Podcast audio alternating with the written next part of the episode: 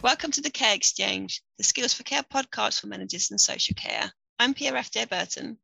And I'm Wendy Adams. So, welcome to the second episode of Series 3. Uh, today's guest is Paul Tolley. He is the CEO for New Direction Rugby, and that's an organisation that supports over 100 people with learning disabilities and physical disabilities, offering residential care, supported living, respite, and day opportunities. Paul started his career by volunteering as a personal assistant for an individual who employed their own staff. Prior to his current role, he was working in the voluntary and community sector. Paul's been in his current CEO role for about three years. So, looking forward to chatting to Paul today. Um, lots of lots of things to ask him about. Some things that I don't think we've spoken about before on this podcast. So, stay tuned and join the show.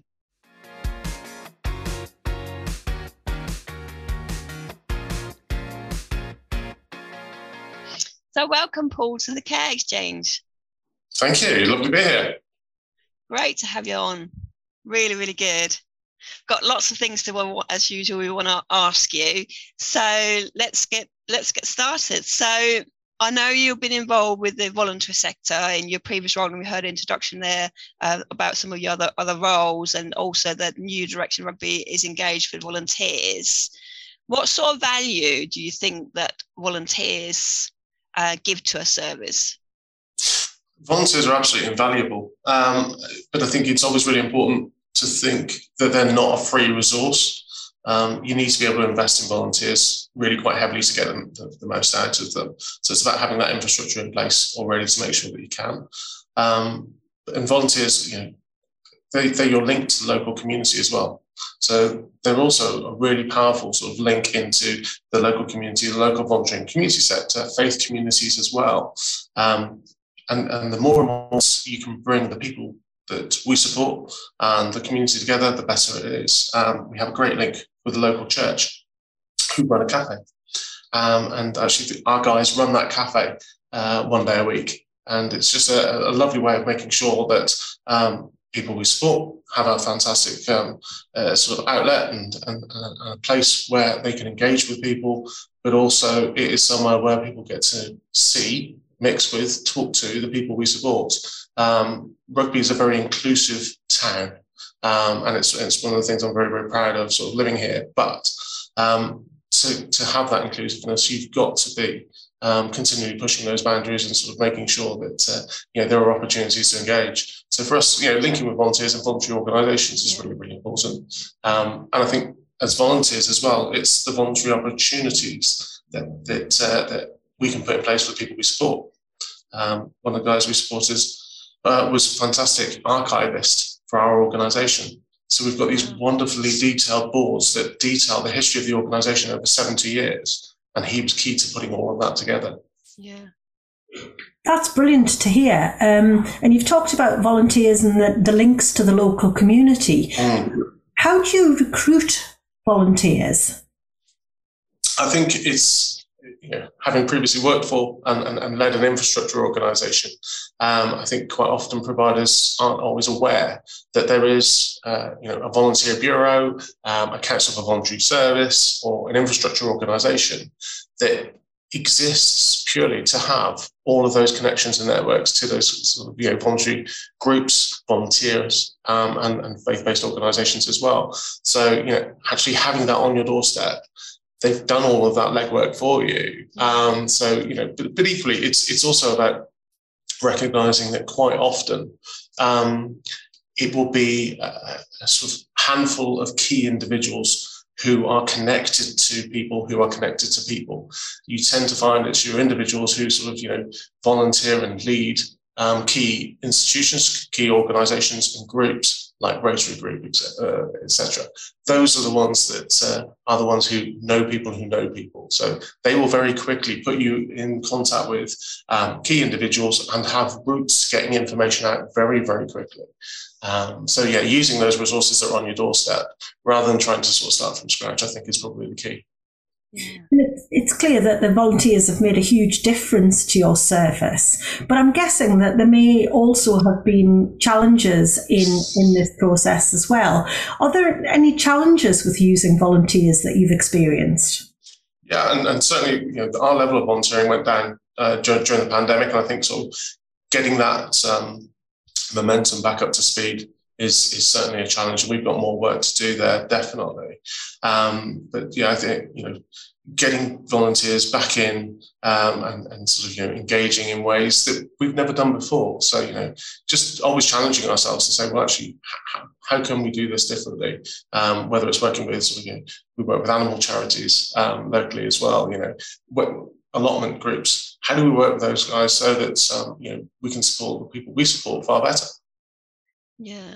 So I hmm. suppose it's for sort of register managers who might be listening to this who think, oh, well, I haven't really engaged with volunteers before, kind of just rather than thinking, oh, that's going to be a lot of work. And I appreciate what you were saying. You kind of can't just say they are free resource, so I'm going to, you know, just put an advert out and they're going to come in and do it all. You kind of have to invest, don't you, really, to, to, to get to get. But then once you've done that, you're actually going to a increase the community present and the community links, which I think is really important. But also, you're yeah. going to be able to offer some things that you perhaps can't offer now. Is that kind of what you're saying?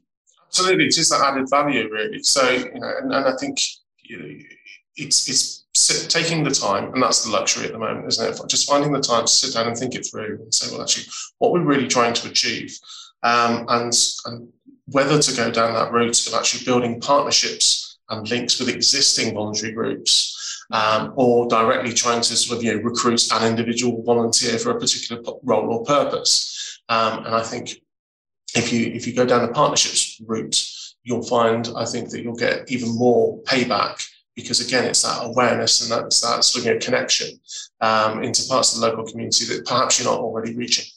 Yeah. And that partnership working seems to be really important to you as well. Yeah, you know, yeah, it's, it's equally. Yeah, absolutely. You know, and having, I suppose, in my previous role, realised just the volume um, of, of, volunteering, voluntary organisations, groups that exist on a daily basis, and their power to get things done um, is is absolutely sort of you know unmatched. Um, so often you sort of realise that um, it's the voluntary groups who will just get things done without worrying about the bureaucracy, without having to sort of you know run through um, a, a, huge sort of uh, uh, tome of sort of you know policies and procedures and all the rest of it, and just get things done. And there's a, there's a huge amount of power in that. We have to be careful as providers, obviously, around how we engage and how we work with individuals, but you know that that energy that is there that is untapped quite often um, is really really powerful. Um, we know that um, working and, and, engaging with local communities is really important. CQC now, it's one exactly. of the things identified in their um, in their strategy.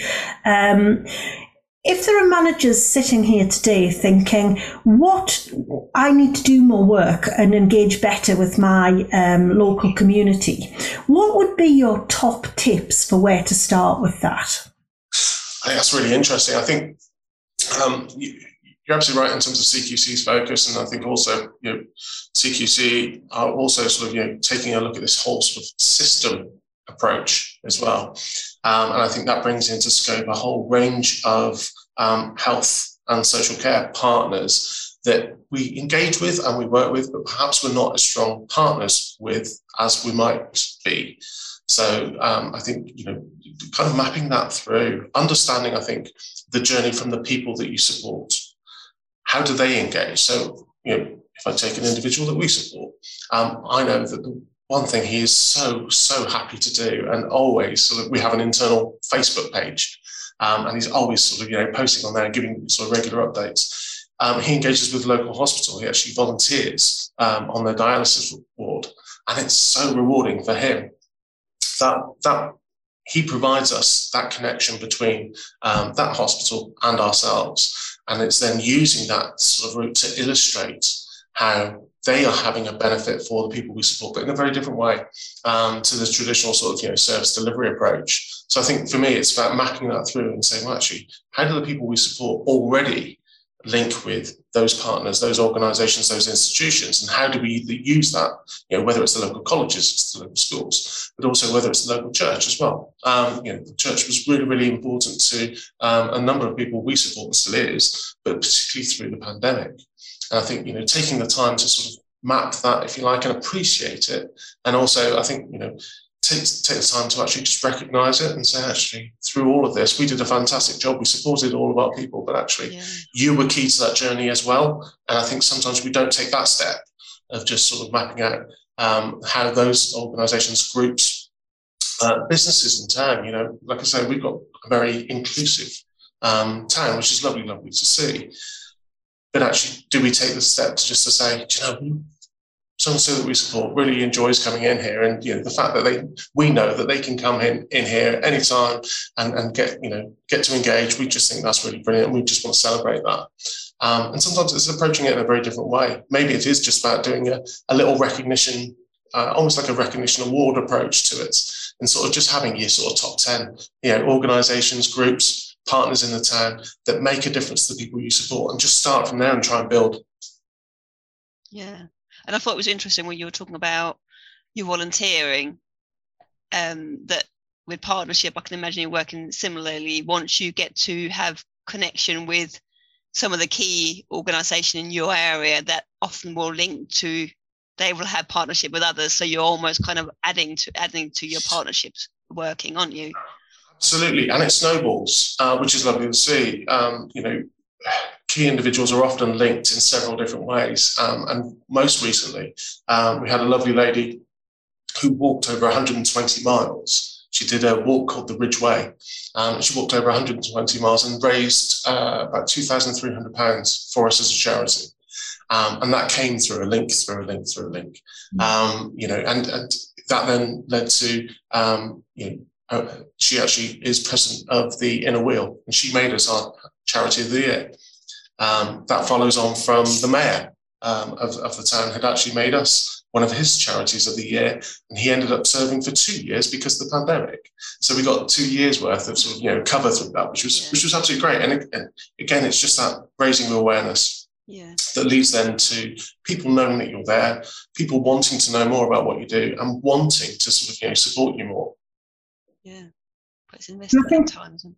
I think what's really struck me about what you're saying is that I think for a lot of services, we often think about, well, what could volunteers do for us? But actually, what you're talking about is not only what could volunteers do to support our service, but actually what are the people, what can the people in our service that we provide support to, how can they volunteer in their local community as well? And I think what you, that two way process is what's really magical about what you what you're talking about. Yeah. Yeah, absolutely. It, you know, it, we all find it hugely rewarding to sort of be able to give our, our, our time. And, you know, like I say, people we support um, you know, whether it's volunteering to sort of run a cafe, whether it's volunteering in one of the charity shops in town, or as I say, sort of, you know, volunteering on one of the wards uh, in the local hospital.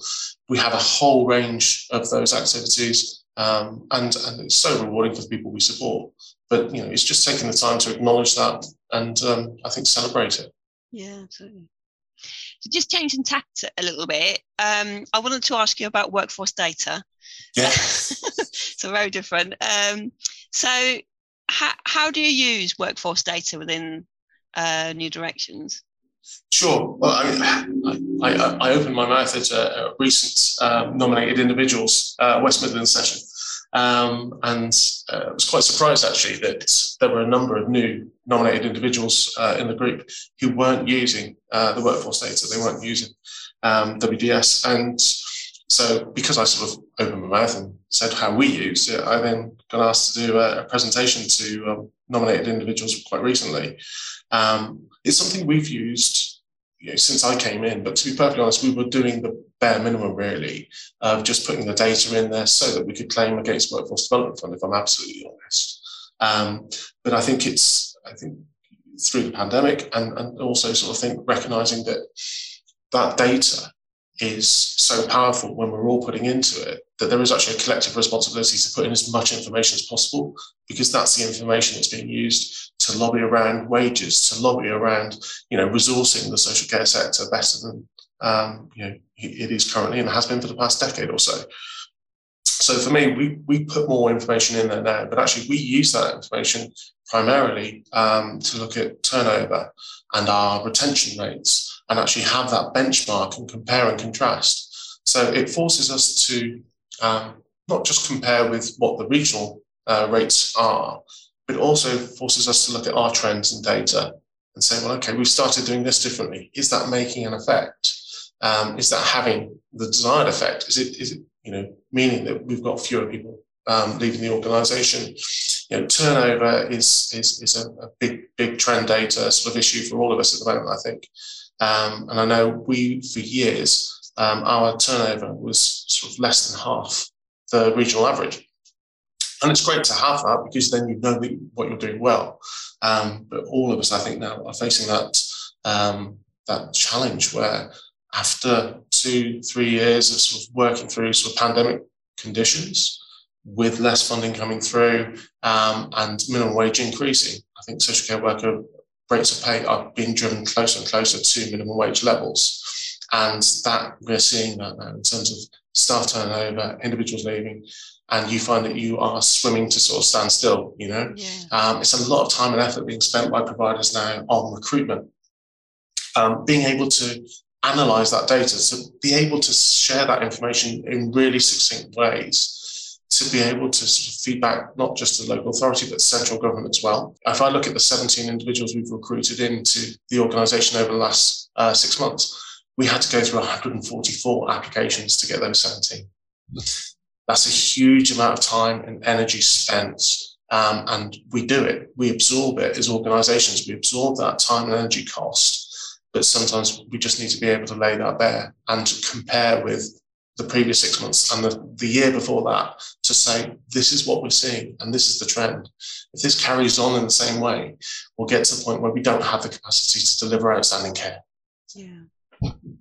So you're really sort of using it sort of strategically, aren't you? Really to to a strategically, but also practically. So you're doing you're kind of using it both because I think I think as a manager, particularly if you have a small service, obviously you're you're part of a big big organisation, but if you have a small service, you think, well, I kind of know what's happening, but actually being able to see it black and white, you know, this is this is exactly what what we have. The more data you're putting in, the more you can get out and what you're saying is that you are kind of you you're you're starting to use it a lot more because then you can it's not just because you can claim some some training funding and that's that's that's amazing but it's also for your own organization's purpose to be able to say actually this this shows us loads of information about the, our workers and what's happening with our workers in terms of how long they're staying with us and you know if it you know if they have some training does, does that make a difference? If it recruitment from this place does that make a difference? All those things that you can kind of go hmm, okay we're going to do more of that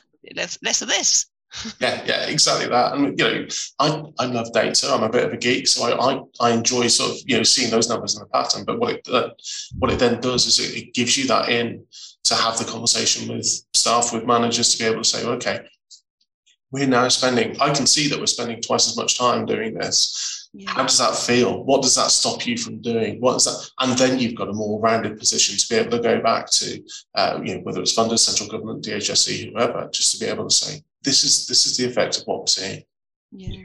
And that's really interesting that you're talking about time because I think one of the things that sometimes registered managers think is, well, I don't have time to put the data in. But what you're describing is actually the amount of time it saves you in terms of other things by having that data in far outweighs, it seems, the amount of time that it takes to, to get the data in there. And that's really good to hear. Yeah, absolutely. And you know, I, I, I when I came into the organisation, November sort of 2019, just kind of had my feet under the table. You know, but as we went into the pandemic, and one of the guiding principles I had was, okay, we've got we're really sort of you know data rich. We've got information. We record information and data so well, um, but actually sometimes it's all in sort of slightly different places. Um, we're really lucky, or I'm really lucky, that when I came in here as an organisation, everything we run is on Google, um, and the organisation I ran previously was all run on Google as well. So I understand those systems. I, I can work with them.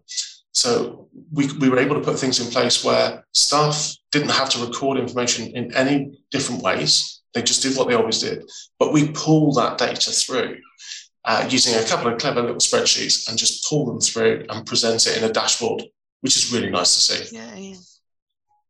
Absolutely. You know, I, I think hopefully you've inspired somebody to think, oh, my god, oh I'm going to have a look at this. this is what, what we would want. And the other thing you were involved with was um, peer review project. Um, so when you're thinking about peer review, what sort of the benefits of, of being involved with a project like that? Yeah, I mean, it, it came out of the blue um, for me, and it was a it was a great piece of work that um, I did with Oxford um, as a as a local authority. Um, and you know, the principles of peer review, local authorities use it a lot. Um, basically, just to bring a team of, of, of, individuals in who are all taking a slightly different view. They've all got a different background. The one I got involved in was because of my voluntary sector knowledge. So, um, but being able to bring a team in who are purely there to hold the mirror up, and that's the principle of a, of a peer review, is to hold the mirror up and say, this we've come in with no agenda. We're not here to catch anybody out. And this is what we're hearing, this is what we're seeing, and we're just reflecting that back up and saying, how, you know, have a think about that because, you know, staff will, uh, certainly when I've been involved in peer reviews externally, you know, staff are very, very quick and open to talk, to share their experience, to share what they feel. Um, and as soon as you say to some people, you know, this is non-attributable, just, just tell me how, how it feels to be working here at the moment. You know, in local authorities, when we did that, they opened up straight away. And it's just taking some of the same principles of that, I think. It's really difficult, I think, in our sector, though, to think about bringing almost like a, a team of peers together from different mm. organizations. Um, because I think in the in the sort of commissioning world that we live in, um, often those partners are often potentially our competitors as well. Um, and, and I think you know, that that sort of does put some um, barriers in the way of that. But the ability to bring sort of, you know, whether it's a trustee, whether it's a person you support, whether, alongside a manager, alongside a team leader from a different service, and thinking about that widened scope that CQC is having now, looking at systems, you know, are there ways in which, you know, there are individuals from um, the local GP surgery, the local uh, pharmacist, etc., that you work with really, really well on a, on a, on a you know, day in, day out basis um, around sort of, you know, blister pack med- medication or whatever it is is there the opportunity to bring some of that feed in um, and include somebody, you know, a family member of someone you support as well, you know, so that you've got a very, very small team, but actually just looking in the round because every, the, what I found working on peer reviews previously was everybody will spot something different because everybody's coming from a different perspective. Um, and, and that's the, that's the real sort of value of it. I think, you know, our audits are really important to us we do a lot of you know cross compliance audit, team leader audits, managers audits across those different services. Um, so you know the, the, the kind of cross compliance element has always been there, but I think the ability to sort of widen that out. Um, I also think as an organisation, then you it impacts your culture um, in the sense that what you're doing is you're opening up a bit wider um, and you're being, I think, you know, prepared then for those quality audit visits, CQC visits, etc. It gives you the opportunity to sort of, you know, rehearse, to practice, yeah. um, and, and, and, take that approach of being really, really proud of your services and welcoming people in. And, and you know, it's such a joy to be able to take people around um, and show them your services and, show them what you're achieving. That's something that you should sort of be, you know, rehearsing and practicing on, on, on a frequent basis. I think it's just another way of doing that. Yeah. So how do you think registered managers, if they're if they're thinking, well, actually I would really like to be involved in, in peer reviews, how do you think registered managers could start their own peer reviews? It, it, it, could just be, you know, if, if it's an organisation that's got, you know, more than one service, you know, just you know, reviewing each other's services is the cross compliance. That's the very basic level that you know we've mm-hmm. had in place for, for many many years. Um, but I think it's, it's, it's, also the opportunity to sort of you know, network with another provider, maybe that geographically is then just a little bit, you know, just far enough away that they're not your competitor, but close enough that it's conveniently geographically close enough. So, um, you know, that I think that that's where the relationships start, or maybe even sort of say, well, okay, actually, um, I, you know, I know we, we did a we did a visit with a with a provider in Warwickshire who uh, achieved outstanding, and actually their focus is primarily around dementia. And that was just brilliant to be able to go in there and see the, the approaches they were taking and say, well, actually, some of this is really quite transferable. Even though our focus is not primarily dementia, we do support a couple of individuals who have dementia and are developing dementia as well, because um, we support individuals right through to end of life. So for us, there was quite a lot of transferability within that. And, you know, I think for me, that just that sort of, you know, reciprocal arrangement, I think certainly providers have become far more um, uh, sort of partnership focused. I think we've become less competitive during the pandemic. We've all had to sort of rely on each other and sort of, you know, share tips and tricks with each other um, and, and give each other moral support. Um, and I think that, that, that kind of offers the opportunity to connect at a deeper and uh, on a different level. Yeah. And I think that's really interesting what you're saying about that learning from others aspect, mm-hmm. but not necessarily always those people who've got similar services to yourselves. Because I think, you know, that, that example that you've just given of where a learning disability service might actually look at something an older person service is doing and think, you know what, we're very different, but the principles of what they're doing is transferable and would really enhance what we do. And I think often we are in adult social care very compartmentalized. Um, and we don't often mix with um, you know people who have services who are different to ourselves. So that's that's really interesting. Yeah, yeah, yeah I, I think it just also gives you the opportunity to do something fun as well. Believe it or not, um, I think if we if we weren't if we hadn't have linked with um, other services, and this was specifically the, the dementia provider, but it was another um, older person's um, home. Yeah.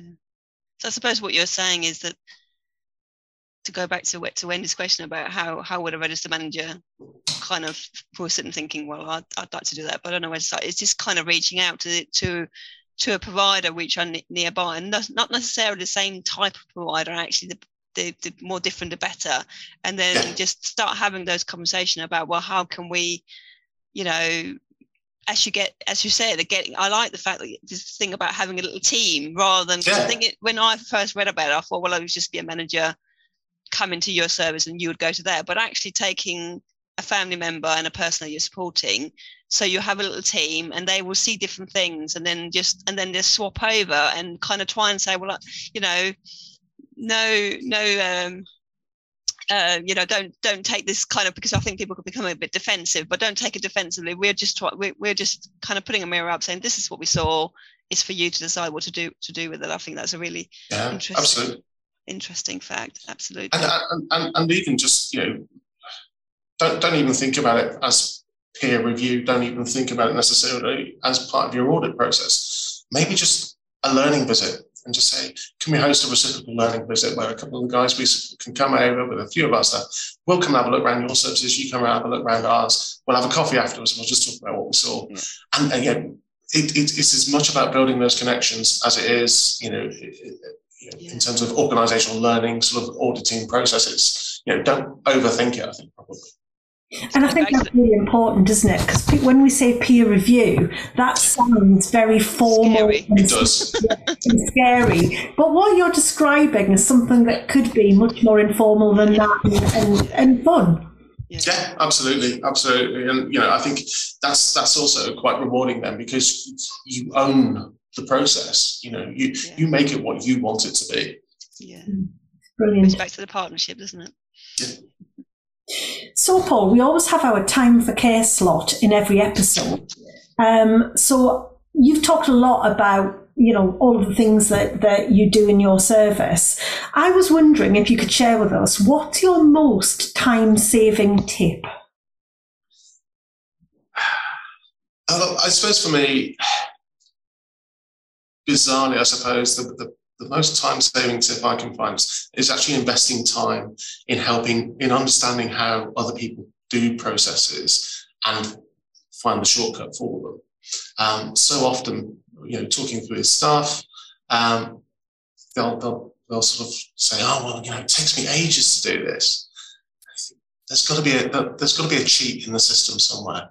And it's only by spending time with them, sitting down, walk, working it through, and go, okay, so you're trying to get from A to B.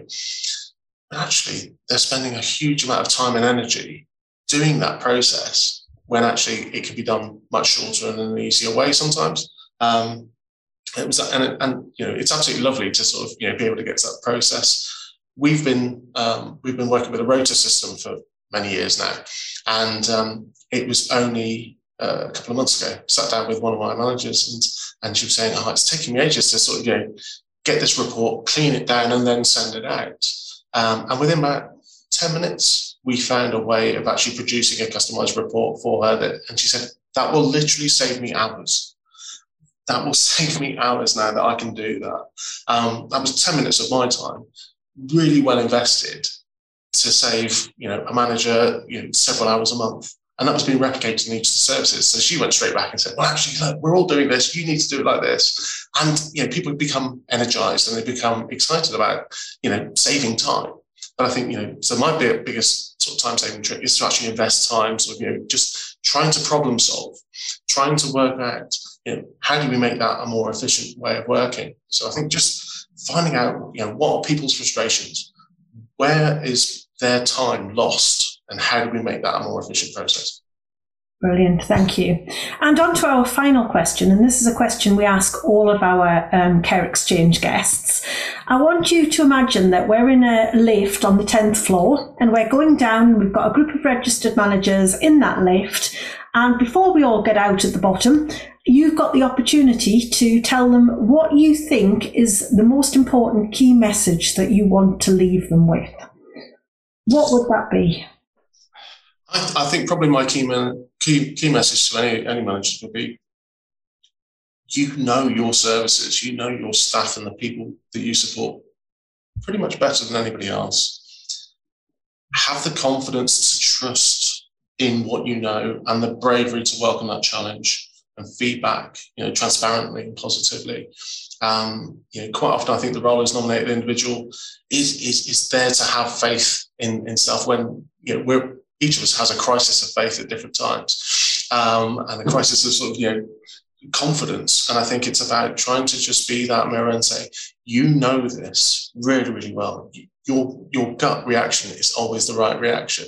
Um, and just talking people through and building them up in terms of their confidence. So for me, it, you know, it's it's I think it's really difficult for any managers and particularly registered managers. You know, you're having to make so many decisions on a daily basis. There's so much information coming at you. Um, you know, you you second guess yourself um, several times every single day. Um, and I think sometimes it's just about you know somebody to be there to say, you know this and you've got this. It's a great message. Thanks very much. Yeah, no, I think that's a really good point.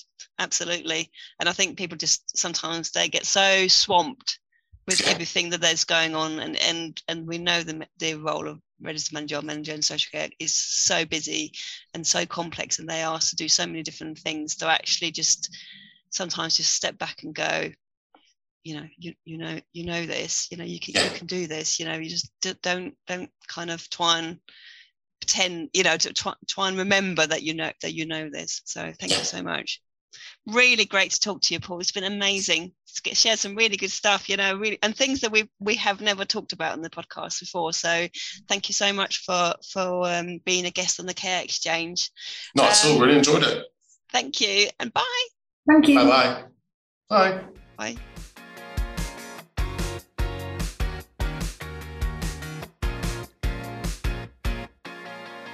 Gosh, Wendy, that was a great chat with Paul, wasn't it? It was indeed. Yeah, we just talked about some things that we've never talked about, about volunteering, about that community partnership, which I don't think we've talked about before, not in that that detail. I also thought that his thoughts and and how he how important he thinks that workforce data is and how he how they use that as a almost like a time saving device in their organization. I thought was really interesting.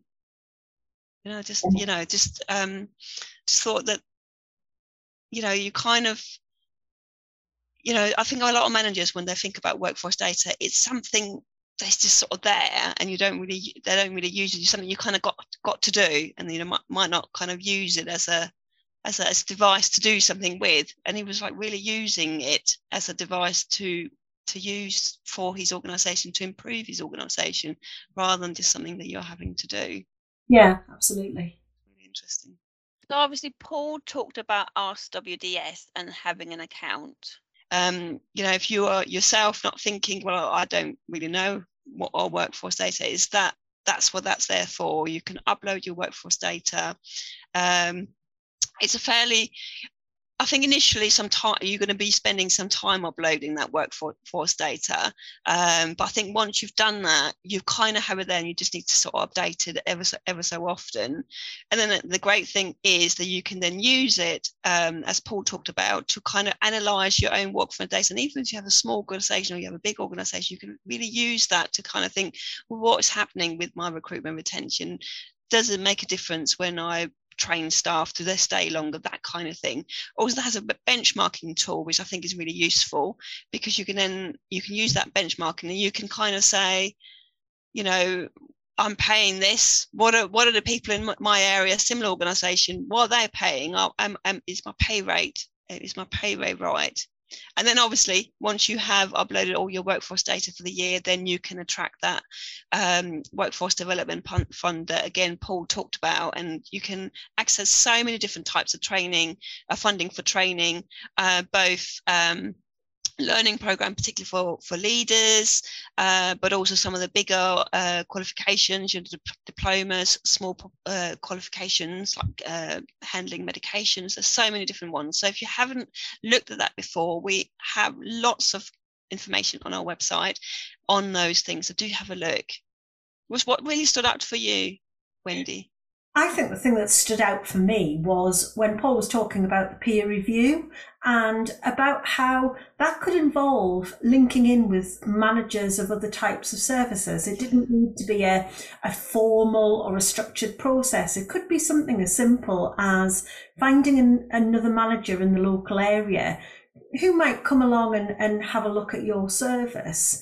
And I suppose what that really, um, what really resonated with me was about how people could use the registered manager networks to make those links with other people who might be able to um, or might be interested in getting involved in a reciprocal peer review type process.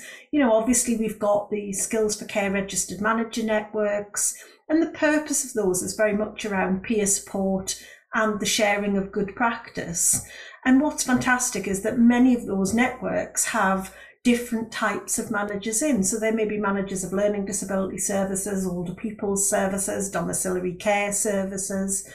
And I just love that idea about linking in with a, a manager from a different type of, of service because I think very often we speak to managers, but we speak to managers who either manage similar types of services to us or manage other services within our own organisation. And sometimes there's there's so many things that somebody who's looking from outside might be able to just see that we've lost the ability to see because we're too close to the situation. So I love that that idea of that peer review and, and thinking about how that could link in with really those um, registered manager networks. And obviously, if managers aren't already part of those registered manager networks, they can again go to our website, find their local registered manager network um, and start making those connections with managers of other services in their communities. Yeah.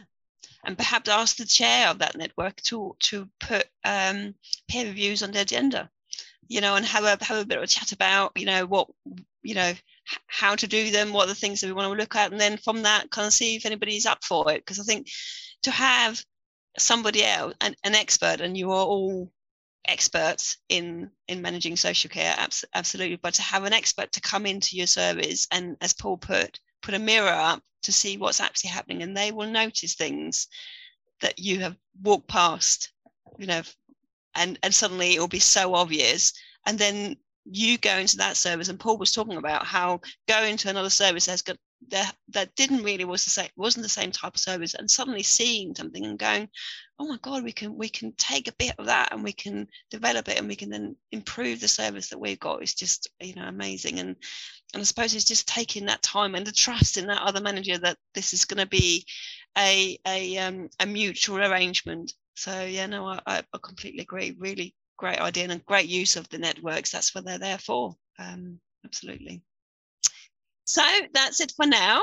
Uh, we really hope you've enjoyed this episode.